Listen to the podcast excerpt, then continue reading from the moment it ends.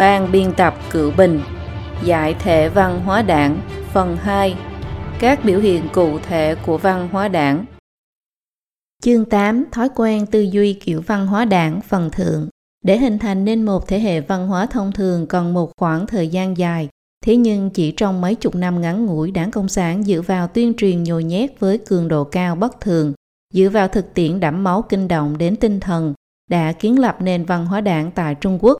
Tiêu chí cho sự thành công của nó là khiến người ta từ bị động tiếp nhận tư duy văn hóa đảng, cuối cùng biến thành thói quen tư duy văn hóa đảng. Một khi thói quen đã trở nên tự nhiên, văn hóa đảng sẽ trở thành một phần của sinh mệnh con người. Người ta cũng khó nhận ra nó là thứ bị nhồi nhét từ bên ngoài, mà lại tin rằng nó xuất phát từ sâu thẳm tâm hồn của họ. Tư duy văn hóa đảng đã trở thành bản tính của dân tộc chúng ta. Có dân tộc thích suy ngẫm, có dân tộc thích âm nhạc, có dân tộc thích sáng tạo. Mỗi dân tộc có thể có trăm ngàn phương thức tư duy khác nhau, nhưng đều xuất phát từ nhân tính tự nhiên của con người. Nhưng cái bản tính mà đảng Cộng sản nhồi nhét cho chúng ta lại không phải xuất phát từ nhân tính tự nhiên mà là đảng tính. Văn hóa đảng đã làm biến dị dân tộc của chúng ta, khiến cho con người trở nên đề phòng cảnh giác khi gặp gỡ giao tiếp nhau.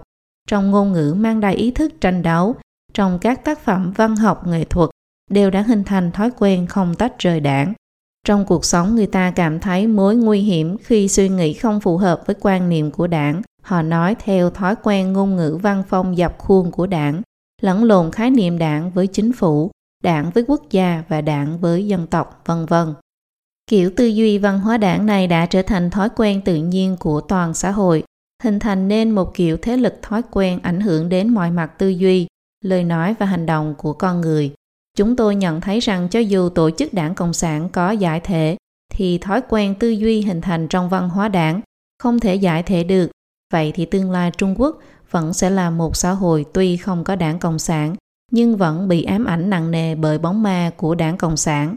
Nếu thói quen văn hóa đảng trong tư duy, lời nói và hành động của chúng ta không được tẩy sạch, thì nó vẫn sẽ ảnh hưởng đến những phán đoán đúng sai, phân tích tin tức và các quyết sách của chúng ta. Chúng ta có thể vẫn cảnh giác lẫn nhau, vẫn khai thác cạn kiệt tự nhiên, đấu với trời, đấu với đất, vẫn cảm thấy các thế lực phản hòa trên thế giới chết hết thì mới yên tâm, vân vân. Điều này ví như một chiếc xe hơi đang chạy tốc độ cao. Cho dù động cơ của nó bốc lửa, nhưng nó vẫn có thể theo quán tính mà trượt thêm một đoạn dài nữa. Do vậy, vào chương cuối cùng này, việc thanh trừ thói quen tư duy văn hóa đạn của chúng ta rõ ràng là vô cùng cần thiết. Phần 1. Người người gặp mặt cảnh giác lẫn nhau trong ngôn ngữ có ý thức tranh đấu. Mục 1. Người người gặp mặt cảnh giác lẫn nhau. Người Trung Quốc từ xưa vốn rất hiếu khách, khổng tử viết, hữu bằng từ viện phương lai, bất diệt nhạc hồ, dịch nghĩa, có bạn từ xa đến không vui mới lạ. Thế nhưng ở Trung Quốc ngày nay nếu có một người lạ muốn làm quen với bạn, bạn liền nghĩ rằng có thể họ không vô duyên vô cớ mà quan tâm đến bạn. Đoán xem liệu người ấy có âm mưu gây rối không? Trông thấy người dắt theo trẻ nhỏ đến nhờ giúp đỡ, có lẽ bạn sẽ đoán rằng liệu người đó có phải kẻ lừa đảo, định dùng đứa bé đó để lừa gạt mình không? Trên đường có người gọi nhờ bạn giúp đỡ, bạn sẽ cảnh giác ngay liệu có đồng bọn của anh ta trốn gần đó không, kéo lại tự mình chui đầu vào rọ. Ngược lại, người Trung Quốc khi sang các nước phương Tây, một trong những cảm nhận sâu sắc nhất chính là sự thân thiện của người dân. Đi trên đường, đến người không quen biết cũng mỉm cười với bạn, chào hỏi bạn. Nếu bạn bị hỏng xe dọc đường, thì thường có người dừng lại hỏi bạn có cần giúp gì không. Nếu bạn mang theo trẻ nhỏ, người ta lại càng sẵn lòng giúp đỡ. Quân tử kính nhi vô thất, giữ nhân cung nhi hữu lễ, tứ hải chi nội giai huynh đệ giả. Dịch nghĩa, người quân tử biết cung kính lễ nghi, coi bốn biển đều là anh em. Đây là quan niệm về lễ nghi của người Trung Quốc xưa. Tại sao ngày nay ở đất nước vốn là quê hương của lễ nghi này lại không còn thấy cách cư xử nhã nhặn giữa người với người nữa, mà chỉ thấy không thể không có tâm lý đề phòng người khác. Người ta mang đầy tâm lý cảnh giác lẫn nhau, Kiểu tâm lý cảnh giác này không chỉ giới hạn giữa những người lạ, mà giữa cấp trên với cấp dưới, hàng xóm, đồng nghiệp, thậm chí là giữa bạn bè thân thiết với nhau, cũng thường tồn tại tâm lý phòng bị này. Ngay cả khi người ta đang chén chú chén anh, dốc hết tâm tình với nhau trên bàn tiệc, họ vẫn không quên tâm lý cảnh giác tự bảo vệ lấy mình, đề phòng người khác thay lòng đổi dạ. Có thể nói người Trung Quốc ngày nay trong tâm đều có một bức thành trì được canh gác nghiêm ngặt. Tâm lý cảnh giác lẫn nhau đã trở thành một kiểu tư duy theo thói quen. Trong xã hội bình thường, người ta cũng không phải hoàn toàn không có chút cảnh giác gì. Khi nhìn thấy kẻ lén lút vụng trộm thì cũng cần có tâm lý cảnh giác. Nhưng tâm lý cảnh giác của người Trung Quốc hiện nay lại không đến từ biểu hiện của đối phương. Họ cảnh giác không phải vì đối phương, mà hệ thấy ai thì tự họ liền dấy lên tâm lý cảnh giác. Họ lập tức giả định rằng đối phương có ý đồ không tốt. Ai ai gặp nhau cũng đều có tâm lý cảnh giác đề phòng người khác. Đây không phải là trạng thái bình thường của con người. Có người nói người Trung Quốc sống thật mệt mỏi. Quả đúng là như vậy. Một, Thói quen cảnh giác là hậu quả do văn hóa đảng gây nên. Con người đều đã từng đơn giản, từng tin tưởng, từng chân thành, nhưng trải qua các cuộc vận động hết đợt này đến đợt khác, bản thân người ta hoặc đã vạch tội người khác, hoặc bị người khác vạch tội, hoặc hôm nay vạch tội người khác, ngày mai lại bị người khác vạch tội, hoặc nhìn thấy người này vạch tội người kia, hoặc nhìn thấy người này bị người kia vạch tội, hoặc hôm qua bị người khác vạch tội, hôm nay vạch tội lại chính người đó. Lịch sử của Trung Cộng suốt mấy chục năm qua là lịch sử của các cuộc đấu tranh, người người vạch tội lẫn nhau. Người Trung Quốc xưa đời đời kế tục dựa trên chế độ gia tộc tự quản để duy trì các mối quan hệ giữa người với người, nhưng triết học đấu tranh của Trung Cộng đã cứng nhắc xé nát các mối quan hệ này, thay thế bằng mối quan hệ đối lập giữa các nhóm giai cấp được xác lập theo địa vị kinh tế, xã hội. Người ta bắt đầu nhìn mọi người xung quanh bằng con mắt thù địch, dùng các thủ đoạn bạo lực của đảng Cộng sản để đối xử với những người bất đồng ý kiến. Đảng tính, thú tính, tính giai cấp đã thay thế cho nhân tính, sự chuyên chính thay thế cho tình yêu thương, thù địch thay thế cho thân thiện, cảnh giác thay thế cho tin tưởng. Người ta bị buộc phải luôn luôn đề phòng với những gì bị gọi là sự thâm nhập, công kích và phản công của kẻ thù. Khi phải gánh vác trách nhiệm phòng bị kẻ thù, họ cũng đồng thời sản sinh ra tâm lý cảnh giác, lo sợ rằng kẻ thù có thể làm tổn hại đến lợi ích thiết thân của họ. Trong một xã hội không tin vào đạo đức, không tin vào thần minh, không tin vào thiên lý, dường như họ chỉ còn cách dùng ác ý mà suy đoán người khác, đề phòng người khác mới có thể đổi lại một chút cảm giác an toàn cho bản thân. Qua thời gian dài, kiểu tâm lý đề phòng kẻ thù này đã trở thành thói quen suy nghĩ trong tiềm ý thức của người ta. Thái độ phòng bị người khác trở thành thái độ bình thường trong xã hội. Tâm lý cảnh giác lẫn nhau có thể nói là một hậu quả tất yếu của việc hủy hoại tín ngưỡng và đạo đức truyền thống, cùng với việc nhồi nhét quan niệm đấu tranh giai cấp của Trung Cộng. Những trò hề tố cáo với những thủ đoạn bị ổi vô nhân tính như đặc vụ, mật báo, mất lẻo, tố giác, chỉ điểm, phản bội, hai mặt, gió chiều nào che chiều ấy, cắt đứt quan hệ đại nghĩa diệt thân, vì bảo vệ chính nghĩa mà diệt cả người thân thích. Vợ chồng phản bội nhau, cha con đấu đá nhau, láng giềng thù hận nhau thay trò đấu tố nhau, người người nghe lén nhau vân vân đã khiến cho tâm lý đề phòng trở thành bản năng sinh tồn của người ta. Nếu như nói tâm lý cảnh giác tạo thành do việc người đấu tố người vẫn còn sót khe hở, thì những lời dối trá từ trên xuống dưới trong xã hội Trung Cộng lại sẽ lấp kín những khe hở này. Trong tâm lý học người ta phát hiện rằng khi một người chân thành tin tưởng vào điều gì nhưng lại bị lừa gạt thì người đó sẽ bị tổn thương sâu sắc về mặt tình cảm.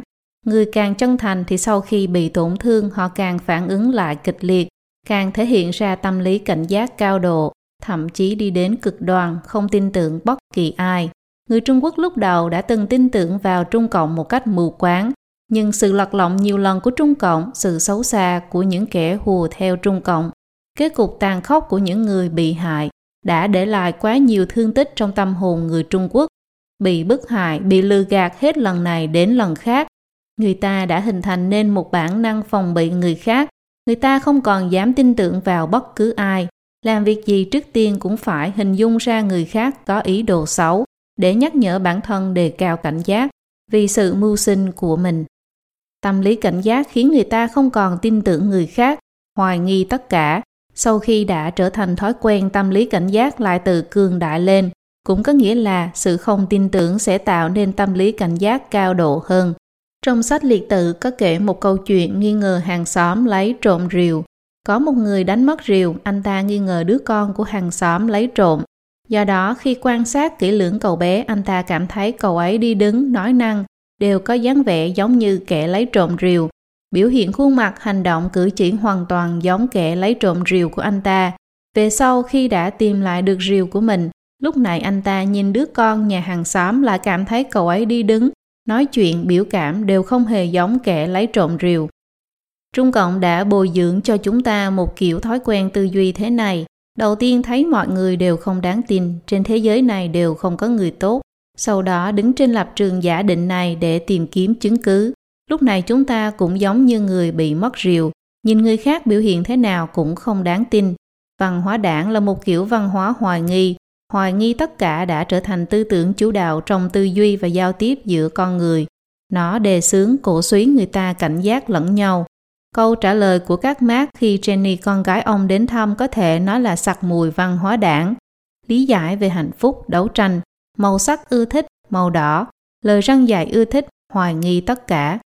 Đấu tranh và dối trá chỉ mới là nhân tố bề ngoài của tâm lý cảnh giác, đào sâu vào các tầng của quá trình hình thành nền văn hóa đảng, chúng ta mới có thể thấy được tâm lý cảnh giác này đã được hình thành như thế nào. Trung Cộng đã phá hủy tín ngưỡng dân tộc, phủ nhận văn hóa truyền thống nhồi nhét triết học đấu tranh, tuyên truyền sự vĩ đại của Mark Lenin Mao Trạch Đông. Sau khi tất cả tín ngưỡng truyền thống và cuộc thần thánh hóa của Trung Cộng sụp đổ, điều mang lại cho người ta là những vết thương tâm lý, khiến họ không dám tin thứ gì. Tất cả điều này đã tạo thành tâm lý cảnh giác cao độ mà người ta ngày nay không thể bài trừ được. 2. Sự kế thừa tâm lý cảnh giác có lẽ có người cho rằng mình chưa từng trải qua các cuộc vận động trước kia, bây giờ có vẻ như không ai còn nhắc đến đấu tranh giai cấp như trước kia nữa. Nhưng trên thực tế, cơ chế xã hội tạo cho người ta thói quen cảnh giác vẫn tồn tại. Mỗi thành viên trong xã hội đều không tránh khỏi bị nó ảnh hưởng. Trên các kênh truyền thông miền lưỡi của Trung Cộng, người ta lúc nào cũng có thể nhìn thấy những từ ngữ như nhận thức thanh tĩnh, đề phòng chặt chẽ, cảnh giác cao độ, phê phán nghiêm khắc, thế lực phản động, kẻ thù luôn muốn tiêu diệt chúng ta, khắc phục tư tưởng chủ quan lơ là, vân vân, luôn luôn kích động tâm thái đấu tranh của người ta. Hiện nay các bậc cha mẹ cũng lấy những điều mình đã từng trải qua trong các cuộc vận động chính trị làm bài học để giáo dục thế hệ trẻ, phải luôn cẩn thận, cảnh giác, khiến cho tư duy cảnh giác này được kế thừa đời đời. Bạn bè cũng thường xuyên nhắc nhở nhau, anh phải đề phòng một chút với người nào đó khiến cho ký ức về tâm lý cảnh giác càng được khắc sâu thêm, hiệu ứng của nó được khuếch trương mọi lúc mọi nơi trong cuộc sống. Văn hóa tố giác vạch mặt nhau mà Trung Cộng nhồi nhét đến nay không những không mất đi, ngược lại còn tinh ranh hơn. Trẻ con bắt đầu từ khi học mẫu giáo và tiểu học đã được khuyến khích tố giác người khác để giành lợi thế cho bản thân. Khi vào đại học để được vào đảng và được phân công việc tốt, các sinh viên dùng hình thức tố giác lẫn nhau để thể hiện thái độ cầu tiến và làm thân với người phụ trách. Trong đơn vị công tác, những người mắng lãnh đạo dữ dội nhất lại thường là thám tử được lãnh đạo bố trí, chen vào để cấp dưới lơ là cảnh giác, từ đó thoải mái mở lòng mà nói lời thật lòng. Tổ chức đảng của Trung Cộng có mặt khắp nơi kiểm soát mọi mặt, từ sách báo tạp chí đến mạng Internet, từ học tập làm việc đến cuộc sống sinh hoạt, nó khống chế thao túng mọi mặt của xã hội. Nhất cử nhất động của người ta đều nằm dưới tầm giám sát của nó. Cuộc thảm sát sinh viên ngày 4 tháng 6 năm 1989, các cuộc bắt bớ những người khiếu kiện, đàn áp những người bất đồng ý kiến, bức hại các đoàn thể tín ngưỡng vân vân của Trung Cộng chứng tỏ rằng tư tưởng đấu tranh giai cấp của nó chưa lúc nào dừng lại. Đặc biệt là cuộc đại công kích một cách che trời phủ đất được sử dụng trong đàn áp đối với Pháp Luân Công. Nó huy động toàn dân tham gia, ai ai cũng bị kiểm tra, ai ai cũng phải bày tỏ thái độ, có khác gì so với cuộc cách mạng văn hóa. Sự dối trá và hủ bại một cách có hệ thống của chính quyền Trung Cộng đã khởi tác dụng làm mẫu cho dân chúng. Vì vậy nó khiến cho toàn bộ chuẩn mực đạo đức của xã hội nhanh chóng trượt dốc, mà sự trượt dốc về đạo đức của toàn xã hội lại càng thúc đẩy người ta thêm cảnh giác. Kiểu văn hóa đảng người người cảnh giác lẫn nhau này đã ăn sâu vào tâm lý của người dân phản ánh ra trong tư duy và hành động chính là lúc nào cũng phòng bị người khác lúc nào cũng phải suy đoán âm mưu của người khác lúc nào cũng lo lắng bị người khác lợi dụng một giám đốc người hoa ở hải ngoại mấy năm trước đến trung quốc khảo sát khi trở về phải thở dài nói rằng xã hội Trung Quốc đã trở nên cực kỳ phức tạp. Người dân không còn giữ chữ tín và đạo đức nữa. Đối với bất kỳ ai mà nói, việc gì cũng không thể tin được. Người với người lừa dối lẫn nhau, chính phủ không tin nhân dân, nhân dân cũng không tin chính phủ, pháp luật không được thực thi. Tình trạng xã hội như vậy đối với đất nước này có phải là chuyện tốt không? Quá trình hình thành nên một thói quen có thể phân thành ba giai đoạn. Một là giai đoạn bị thế lực bên ngoài cưỡng ép làm một cách không tự nguyện. Hai là giai đoạn liên tục bị gia tăng sức ép dẫn đến tự giác hình thành các phản xạ có điều kiện. Ba là giai đoạn phản ứng tự thân theo thói quen và bản năng. Tâm lý cảnh giác của người Trung Quốc ban đầu là do bị Trung Cộng cưỡng ép nhồi nhét và kích động, sau đó bị gia tăng sức ép qua các cuộc vận động chính trị. Đến ngày nay, tâm lý cảnh giác của người ta đã hoàn toàn trở thành bản năng tự động không cần giám sát, cũng không cần nỗ lực ý chí. Đó là một trạng thái tư duy theo thói quen rất tự nhiên. 3. Hậu quả xấu của tâm lý cảnh giác Tâm lý cảnh giác theo tư duy văn hóa đảng khiến người Trung Quốc sống rất nặng nề. Tâm lý cảnh giác có thể giúp người ta tạm thời tự bảo vệ mình, thậm chí có phần hữu ích. Nhưng về lâu dài người ta vốn dĩ có thể đối xử chân thành với nhau, tin tưởng lẫn nhau, sống nhẹ nhàng thanh thản, thì lại trở nên cảnh giác cao độ, nơm nớp lo sợ đề phòng mọi thứ. Tâm lý cảnh giác này khiến họ cảm thấy ai ai cũng là thù địch, ngay cả những người thân thiết nhất bên cạnh mình cũng không dám tin tưởng hoàn toàn. Cứ mãi như vậy khiến chất lượng cuộc sống giảm sút nghiêm trọng. Trong cuộc sống người ta khó mà cảm nhận được niềm vui do sự tin tưởng và thanh thản mang lại. Tỷ lệ người mắc bệnh tâm thần và các loại bệnh tâm lý khác ngày càng gia tăng. Theo tính toán của các chuyên gia tâm thần học, Trung Quốc hiện nay có ít nhất 100 triệu người mắc các loại bệnh về tâm thần. Trên chiến trường phải giữ vững cảnh giác là chuyện bình thường nhưng trong cuộc sống hàng ngày mà tâm lý lúc nào cũng căng thẳng đề phòng người khác thì không phải là cuộc sống của người bình thường. Trong xã hội bình thường không hề có tình trạng người người gặp mặt phải cảnh giác lẫn nhau này. Ở rất nhiều quốc gia, toàn xã hội đều khuyến khích con người giữ phẩm chất trung thực. Con người không cần dò xét đề phòng lẫn nhau, không cần nhọc sức dò xét đức hạnh của người khác. Quan hệ giữa con người vô cùng đơn giản, người ta cho rằng làm người phải sống thoải mái, như đó mọi người đều có thể được hưởng rất nhiều lợi ích. Tư duy cảnh giác cũng khiến người Trung Quốc khó hợp tác với nhau, phát sinh nhiều mâu thuẫn đối với toàn xã hội mà nói. Cái giá phải trả cho tâm lý cảnh giác này e rằng khó mà tính toán được. Tâm lý cảnh giác khiến người ta không tin vào bất cứ điều gì. Tất nhiên họ cũng không tin tất cả những gì nằm ngoài thể chế của Trung Cộng. Ngay cả sự việc chân thực họ cũng không tin. Khi sự thật mà Trung Cộng vốn dĩ chê đài được phơi bày và trở lại như cũ, người ta cũng vẫn giữ thái độ hoài nghi và không tin. Do đó lại giúp Trung Cộng đạt được mục đích tuyên truyền giả tạo, thao túng và lừa dối người dân. Tâm lý cảnh giác cũng gây trở ngại trong quan hệ giữa Trung Quốc với quốc tế. Việc Trung Cộng kích động tâm lý cảnh giác và thù hận nước ngoài của người dân không chỉ khiến các nước khác khó tín nhiệm Trung Quốc, mà cũng không thể giúp Trung Quốc thực sự hội nhập với thế giới. Mang cái nhìn thù địch như vậy, coi người khác đều là thế lực phản động, thì người Trung Quốc sao có thể hiểu được chính xác thông điệp của người khác, sao có thể hợp tác với các quốc gia trên thế giới. Người ta có thể cho rằng nếu tôi không đề phòng người khác không tự bảo vệ bản thân thì chẳng phải người khác sẽ coi tôi là đồ ngốc mà lừa bịp hay sao? Đúng vậy, ai cam tâm tình nguyện là người đầu tiên buông bỏ tâm lý cảnh giác đây. Có người lấy ví dụ việc đứng kiển bằng đầu ngón chân để làm rõ vấn đề này. Nếu mọi người đều đứng kiển chân để xem kịch thì tất cả đều rất mệt. Nếu mọi người cùng hạ chân xuống thì vừa thoải mái mà lại xem được kịch dễ hơn. Thế nhưng không ai tin ai. Tôi hạ chân xuống rồi mà người khác không hạ thì tôi không nhìn được gì. Chẳng phải tôi chịu thiệt sao? Đứng trong văn hóa đảng để đi tìm đáp án thì không thể tìm ra bởi vì tâm lý người người gặp mặt cảnh giác lẫn nhau là do văn hóa đảng tạo ra. Chỉ có giải thể Trung Cộng mới có thể xóa bỏ hoàn cảnh tạo ra và dung túng cho tâm lý cảnh giác. Người ta sau khi thoát khỏi bức hại và tấn công của đảng Cộng sản thì mới có thể được tự do tín ngưỡng, mới có thể dần dần phục hồi các quan niệm truyền thống của Trung Quốc như nhân, nghĩa lễ trí tín. Như vậy tự nhiên sẽ có người tự nguyện hạ chân xuống. Sự chân thành lương thiện của họ mới có thể khiến cho đạo đức toàn xã hội thăng hoa, từ đó đưa xã hội trở về trạng thái bình thường. Mục 2.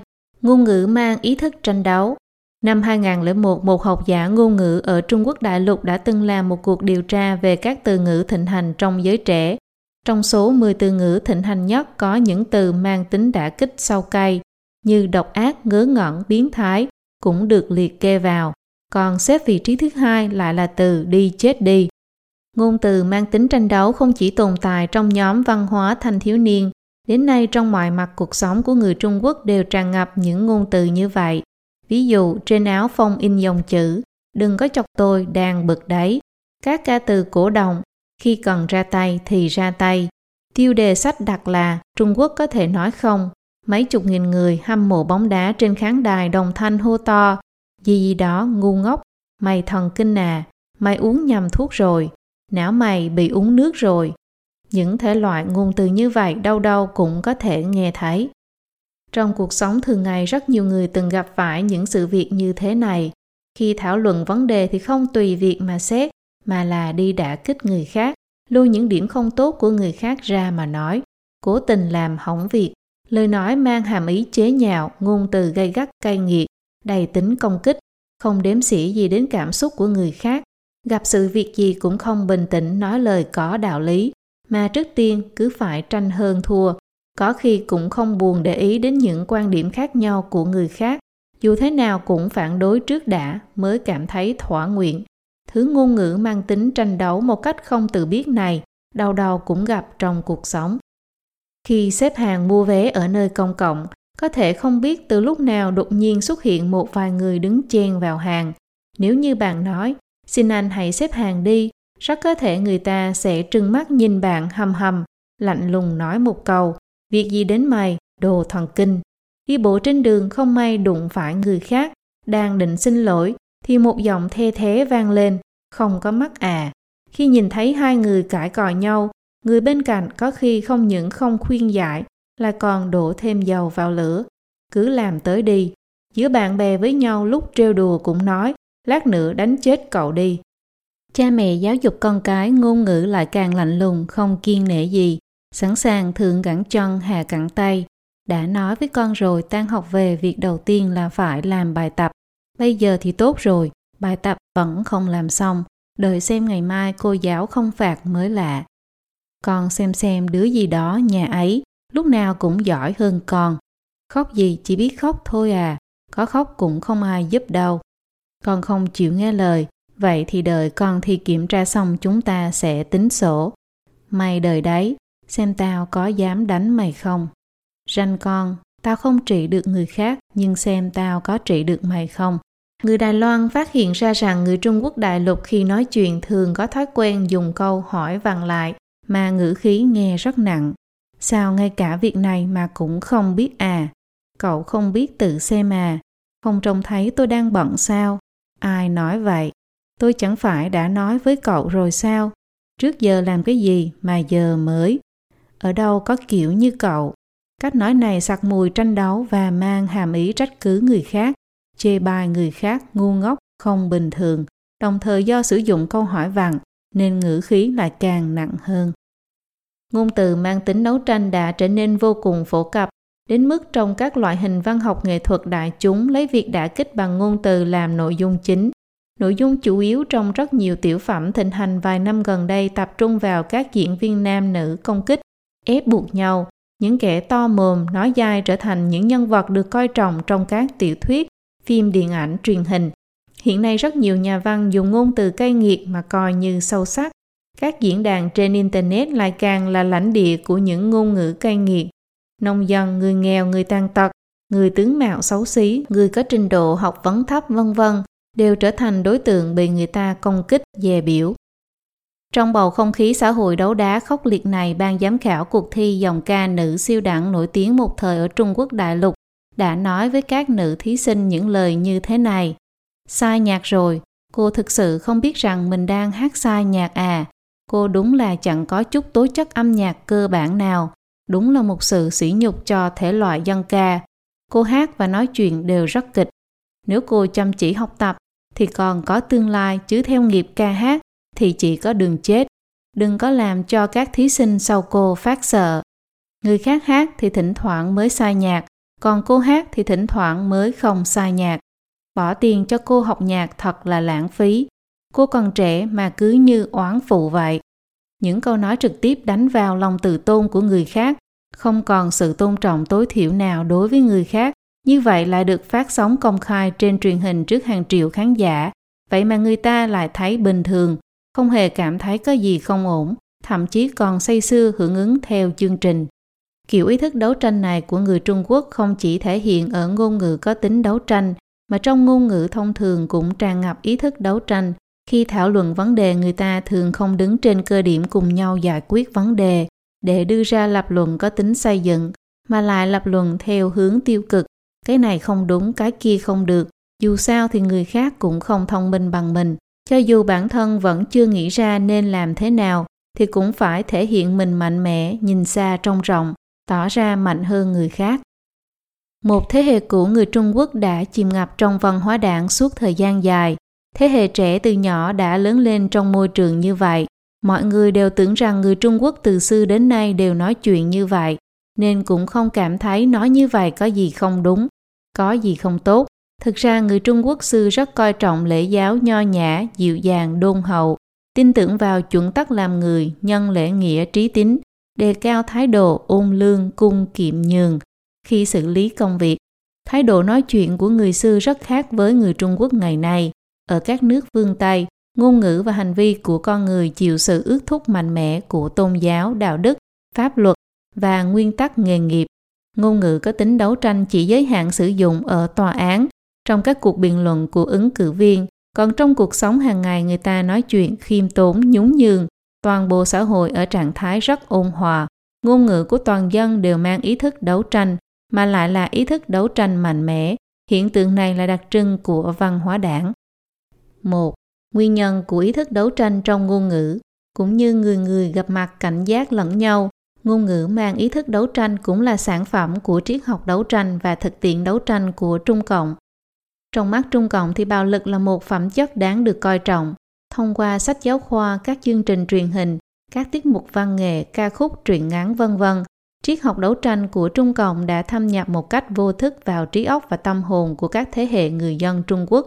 Hành vi của người ta là do tư tưởng quyết định nếu tư tưởng bị nhồi nhét đầy những thứ bạo lực và thù hận thì lời nói hành vi mà người ta biểu hiện ra chắc chắn cũng mang theo bạo lực và thù hận cho nên ý thức đấu tranh trong ngôn ngữ của người Trung Quốc chính là phản ứng bản năng trong tâm người dân Trung Quốc hình thành trong triết học bạo lực, văn hóa bạo lực và thực tiễn bạo lực của Trung Cộng.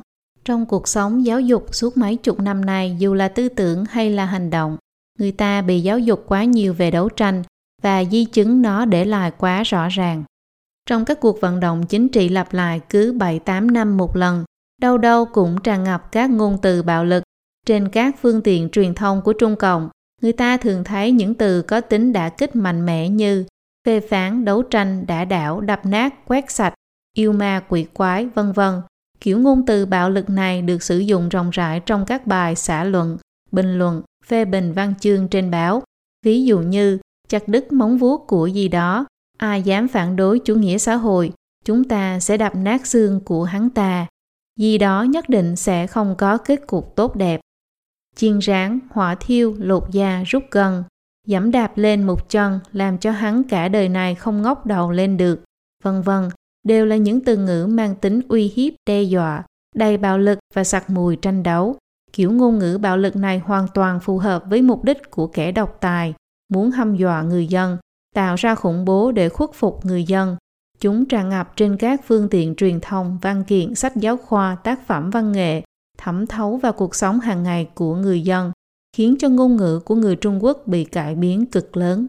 Trong các cuộc đấu tranh chính trị tàn khốc do Trung Cộng phát động, thói tranh đấu của con người được phát huy toàn diện. Những kẻ độc ác nhất không từ thủ đoạn nào mà công kích miệt thị hãm hại người khác. Những người giỏi theo dệt tội danh cho người khác, đứng trên lập trường đấu tranh giai cấp để đánh giá người khác, đâm sau lưng người khác. Những người này thường được lãnh đạo và tổ chức trọng dụng được thăng tiến vùng vụt, còn những người bị tố cáo bị công kích mà không tự biện hộ được thì thường có kết cục bi thảm. Để tránh rơi vào hoàn cảnh bị công kích như vậy, người ta đã cố gắng tạo nên kỹ năng ngôn ngữ cho mình, rèn cho mình kỹ năng nói năng khéo léo. nhanh mồm để có thể nhanh chóng phản bác lại người khác bất cứ lúc nào. Ngày nay người ta tranh cãi nhau một cách vô lý, ai to mồm hơn là giỏi hơn. Điều này đã trở thành phản ứng bản năng trong tiềm thức của họ. Ý thức đấu tranh trong ngôn ngữ phản ánh cảm giác bất an sâu sắc của con người sống trong văn hóa đảng. Trong xã hội nhân loại bình thường, con người tin vào lời dạy của người xưa, kỹ sở bất dục, vật thi ư nhân, dịch nghĩa, việc mình không muốn thì đừng làm với người khác. Người ta không có ý đồ xấu với người khác, cũng không cần phải lúc nào cũng đề phòng người khác, tâm lý bình tĩnh, ổn định, càng không biết đến dùng ngôn ngữ tranh đấu với người khác. Nhưng văn hóa đảng khiến người ta luôn lo lắng bản thân chịu ức hiếp thiệt thòi, do đó phải dùng ngôn ngữ làm vũ khí chiến thắng người khác thì bản thân mới có cảm giác an toàn. Trung Cộng tuyên truyền học thuyết Darwin cá lớn nuốt cá bé, kẻ yếu giống như thực vật bậc thấp trong chuỗi tiến hóa bị động vật khác ăn thịt, còn kẻ mạnh giống như động vật bậc cao trong chuỗi tiến hóa, cảm thấy an toàn nhất. Tư tưởng này đã biến mối quan hệ con người vốn dĩ hài hòa trở thành mối quan hệ đấu tranh. Trong đấu tranh thì việc thắng hay thua trở thành tiêu chí quan trọng để tự mình đánh giá cảm giác an toàn. Vậy nên trong cuộc sống hiện nay, người ta coi việc nói ác người khác là thể hiện phản ứng nhanh nhẹn, thông minh, tài trí hơn người. Họ cảm thấy mình cao hơn người khác một cái đầu, mạnh hơn người khác và rồi trong lòng cảm thấy dương dương tự đắc. 2. Sự kế thừa ý thức đấu tranh rất nhiều người tưởng rằng lịch sử đấu tranh đã qua đi, nhưng phương thức tư duy của con người một khi đã hình thành thì rất khó thay đổi. Mặt khác, hệ thống ngôn ngữ có tính ổn định. Một hệ thống ngôn ngữ hình thành rồi sẽ còn qua một thế hệ thanh niên thực hành để trở thành thói quen ngôn ngữ của họ. Nói một cách khác, quá trình đứa trẻ học nói chính là quá trình học một phương thức sử dụng ngôn từ, đồng thời cũng là quá trình học một phương thức tư duy. Qua các cuộc đấu tranh chính trị trường kỳ, cha mẹ, thầy cô và toàn xã hội đã hình thành nên tâm thái đấu tranh. Nó sẽ biểu hiện ra ở thế hệ trẻ với một dạng biến thể khác. Trẻ con ngày nay từ nhỏ đã khoe khoang giàu có, coi thường người nghèo, tâm đố kỵ mạnh mẽ. Đây đều là biểu hiện của tâm đấu tranh. Suy nghĩ sâu hơn chúng ta sẽ phát hiện rằng ý thức đấu tranh trong ngôn ngữ, một mạch xuyên suốt trong lịch sử mấy chục năm thống trị của Trung Cộng. Chúng ta có thể phân loại các từ ngữ mang tính đấu tranh thành các hình thức sau. Hình thức lấy mạnh hiếp yếu. Ví dụ một, giả trách gần đây xảy ra hiện tượng kỳ lạ phe cánh tả và cánh hữu cùng hô hào tạo phản. Nói thật với các người, Ngọc trai không thể lẫn lộn với mắt cá được. Bọn ta chỉ cho phép cánh tả tạo phản, không cho phép cánh hữu tạo phản. Các người dám cả gan tạo phản thì bọn ta sẽ lập tức trấn áp. Đây là logic của bọn ta. Dù sao thì bộ máy nhà nước cũng ở trong tay bọn ta. Trích báo Hồng về binh trung học thuộc trường Đại học Thanh Hoa năm 1966. Ví dụ 2, tôi là công chức đánh hắn thì có sao? Đánh bị thương thì trả 100.000 tệ, đánh chết thì trả 200.000 tệ. Cuộc xung đột quy mô lớn hàng vạn người xảy ra tại Vạn Châu, Trùng Khánh năm 2004 Khởi đầu có một người tự xưng là công chức đã gây ẩu đả với một công nhân, chẳng may quẹt cái đòn gánh vào người vợ ông ta. Câu nói này đã châm ngòi cho cuộc xung đột. Ví dụ 3. Ai bảo anh không may sinh ra ở Trung Quốc chứ? Cuối năm 2005, Hà Tổ Hưu trả lời phỏng vấn báo chí khi nhắc đến các vụ tai nạn do khai thác khoáng sản xảy ra liên tiếp ở Trung Quốc. Ông ta đã nói câu này. Các ví dụ khác như thiêu đốt Đài Loan thành mảnh đất khô cằn vân vân. Cách nói này là điển hình cho thái độ lấy mạnh hiếp yếu. Hình thức đố kỵ điên cuồng. Ví dụ thứ mà giai cấp vô sản mất đi chỉ là xiềng xích, nhưng thứ mà họ sẽ có được là cả thế giới. Trích từ tuyên ngôn của đảng Cộng sản, câu nói này phản ánh tâm thái lưu manh điển hình của giai cấp vô sản, làm thế giới náo loạn lông trời lỡ đất. Lúc đó người vô sản mới có thể thừa nước đục thả câu, làm giàu trong một đêm. Còn nhiều ví dụ khác nữa có gì mà tài giỏi cơ chứ, ý là chẳng tài giỏi chút nào, mới mẻ ở đâu, ý là chẳng có gì mới mẻ. Năm mới nhà ai mà chẳng làm sủi cảo, người khác gặp việc tốt hoặc đạt được thành tích gì, cũng chỉ đơn giản như năm mới nhà ai cũng cải thiện cuộc sống, chẳng có gì đáng ngưỡng mộ cả. Chỉ có anh là giỏi, ý là có gì mà khoe khoang thực ra tôi còn giỏi hơn anh. Hình thức đối chọi gay gắt, Ví dụ anh không đánh thì hắn sẽ không ngã. gió đông đã thổi, trống trần đã vang lên. Trên thế giới này rốt cuộc là ai sợ ai đây? Tôi sẽ chọi với con đó đến cùng. Muốn đấu với tao à? Mày sẽ không có kết cục ra gì đâu, vân vân. Hình thức tự hạ mình để hạ thấp người khác, lấy độc trị độc. Người sử dụng chiến lược ngôn ngữ này đầu tiên sẽ hạ thấp bản thân mình hoặc tất cả mọi người, sau đó bắt đầu ra tay đã kích đối phương mà không phải lo lắng đối phương sẽ phản kích lại. Sự tinh vi của chiến lược này là ở chỗ, người nói đặt mình ở vị trí đạo đức thấp kém nhất, nhưng lại tương đương với việc mình có quyền khống chế ngôn ngữ nhất. Ví dụ, khi có người dùng chuẩn tắc đạo đức phổ quát để phê phán Trung Cộng, Trung Cộng thường biện hộ rằng trong xã hội có giai cấp, đạo đức đều phải phục vụ cho giai cấp thống trị. Nói một cách khác, đạo đức, nhân quyền, tín ngưỡng tôn giáo, tự do tín ngưỡng ở các nước tư bản đều là hư ngụy, đều phục vụ cho giai cấp tư sản. Đã đều là hư ngụy thì cũng đừng trách cái gọi là đạo đức chủ nghĩa xã hội. Tự do tin tức mang bản sắc Trung Quốc cũng để phục vụ cho mục đích thống trị của đảng Cộng sản. Một ví dụ khác, tôi là lưu manh thì tôi còn sợ ai, vân vân. Hình thức hại người mà cũng không lợi ta. Triết học đấu tranh của đảng Cộng sản sau khi phát triển đến cực điểm đã sản sinh ra một loại tâm lý bền hoạn Anh sống thì tôi chết, chết thì cùng chết. Ví dụ một, chiến tranh hạt nhân hiện giờ nếu xảy ra thì không biết sẽ phải chết bao nhiêu người. Tốt nhất là còn lại một nửa, chí ít thì cũng còn lại một phần ba. 2,9 tỷ dân còn lại 900 triệu dân. Sau mấy đợt kế hoạch 5 năm là lại phát triển lên thôi, đổi lại là chủ nghĩa tư bản bị triệt tiêu hoàn toàn. Chúng ta mãi mãi hòa bình, chẳng có gì xấu cả. Mao Trạch Đông Ví dụ 2, bất luận thế nào đảng Cộng sản Trung Quốc chúng ta sẽ không rút lui khỏi vũ đài lịch sử. Chúng ta thà kéo toàn bộ thế giới này thậm chí toàn bộ trái đất này cùng tồn vong với đảng chúng ta, chứ không chịu rút khỏi vũ đài lịch sử. Hiện giờ chẳng phải có lý luận về trói buộc hạt nhân sao? Có nghĩa là vũ khí hạt nhân đã trói buộc sự an toàn của cả thế giới lại với nhau. Nếu phải chết thì mọi người cùng chết.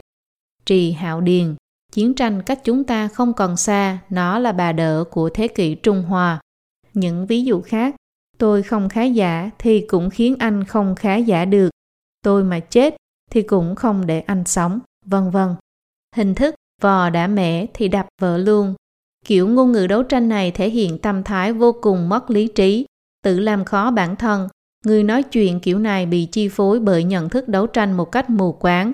Một khi kiên trì làm việc gì, dù việc họ kiên trì làm có vô lý, sai lầm, vô nghĩa đến đâu, chưa đâm vào tường, chưa quay đầu, chưa thấy quan tài, chưa đổ lệ, họ thể hiện thái độ mất hết lý trí, vô trách nhiệm với bản thân.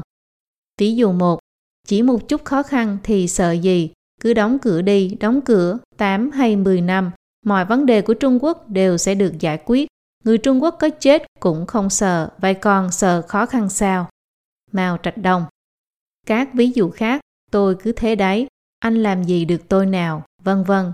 Từ những ví dụ nêu trên chúng ta có thể thấy rằng, mặc dù cùng với sự thay đổi về chiến lược thống trị của đảng Cộng sản, phương thức sử dụng ngôn ngữ của con người thể hiện những diện mạo khác nhau, nhưng ý thức đấu tranh trong đó thì vẫn xuyên suốt. Cần nhấn mạnh rằng trong lời nói thẳng thắn không nhất định hàm chứa ý thức đấu tranh.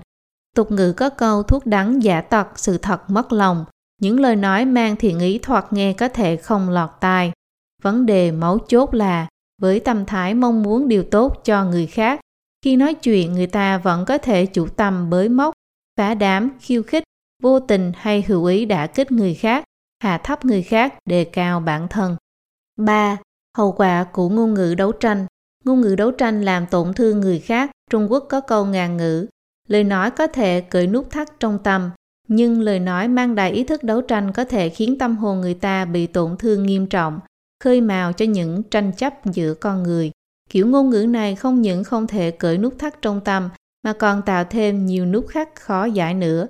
Một báo cáo nghiên cứu ở Bắc Kinh năm 2006 cho thấy giáo viên sử dụng những từ ngữ bạo lực là một hiện tượng phổ biến. 72% số học sinh phổ thông cơ sở được điều tra thừa nhận rằng những từ ngữ vô văn minh mà giáo viên sử dụng đã gây tổn thương tâm lý cho các em. Trong một báo cáo khác, 81,45% số học sinh tiểu học được điều tra cho rằng Sự tổn thương do ngôn ngữ gây ra trong trường học là vấn đề cấp bách nhất cần được giải quyết. Bạo lực bằng ngôn ngữ ở một thời điểm nhất định rất dễ chuyển thành bạo lực bằng hành động, bởi vì đấu tranh bằng ngôn ngữ khiến cho mối quan hệ giữa con người từ không mâu thuẫn trở thành có mâu thuẫn. Chỉ một chuyện nhỏ cũng có thể gây ra vấn đề liên quan đến mạng người. Năm 2005, có một cảnh sát Bắc Kinh đến Thái Nguyên tỉnh Sơn Đông. Anh ta đứng trước ngã tư đèn xanh đèn đỏ nói vài câu cửa miệng với một cảnh sát ở Thái Nguyên. Anh cảnh sát Thái Nguyên cảm thấy không nhìn nổi cơn tức này, liền đột nhiên gọi một vài người đến đánh chết anh cảnh sát Bắc Kinh, một thiếu niên 14 tuổi ở thành phố Tế Ninh, tỉnh Sơn Đông, chỉ vì không vừa ý với một nickname trên mạng. Hai bên chửi bới nhau thầm tệ, sau đó đối phương đổi thành một nickname của con gái để làm quen với cậu ta, tìm ra được địa chỉ quán internet mà cậu ta đang ngồi, rồi lập tức chạy đến cho cậu ta một nhát dao dẫn đến tử vong. Ngôn ngữ đấu tranh định hướng người ta dùng nhãn quan triết học đấu tranh để nhìn nhận vấn đề. Ngôn ngữ là công cụ tư duy của con người. Ngôn ngữ mang ý thức đấu tranh hướng người ta dùng tư duy đấu tranh để giải quyết vấn đề, giống như một người vốn định tìm một cái bào để kiếm sống bằng nghề thợ mộc, nhưng tìm mãi chỉ được một cái rìu, cho nên đành phải chuyển thành nghề đốn củi.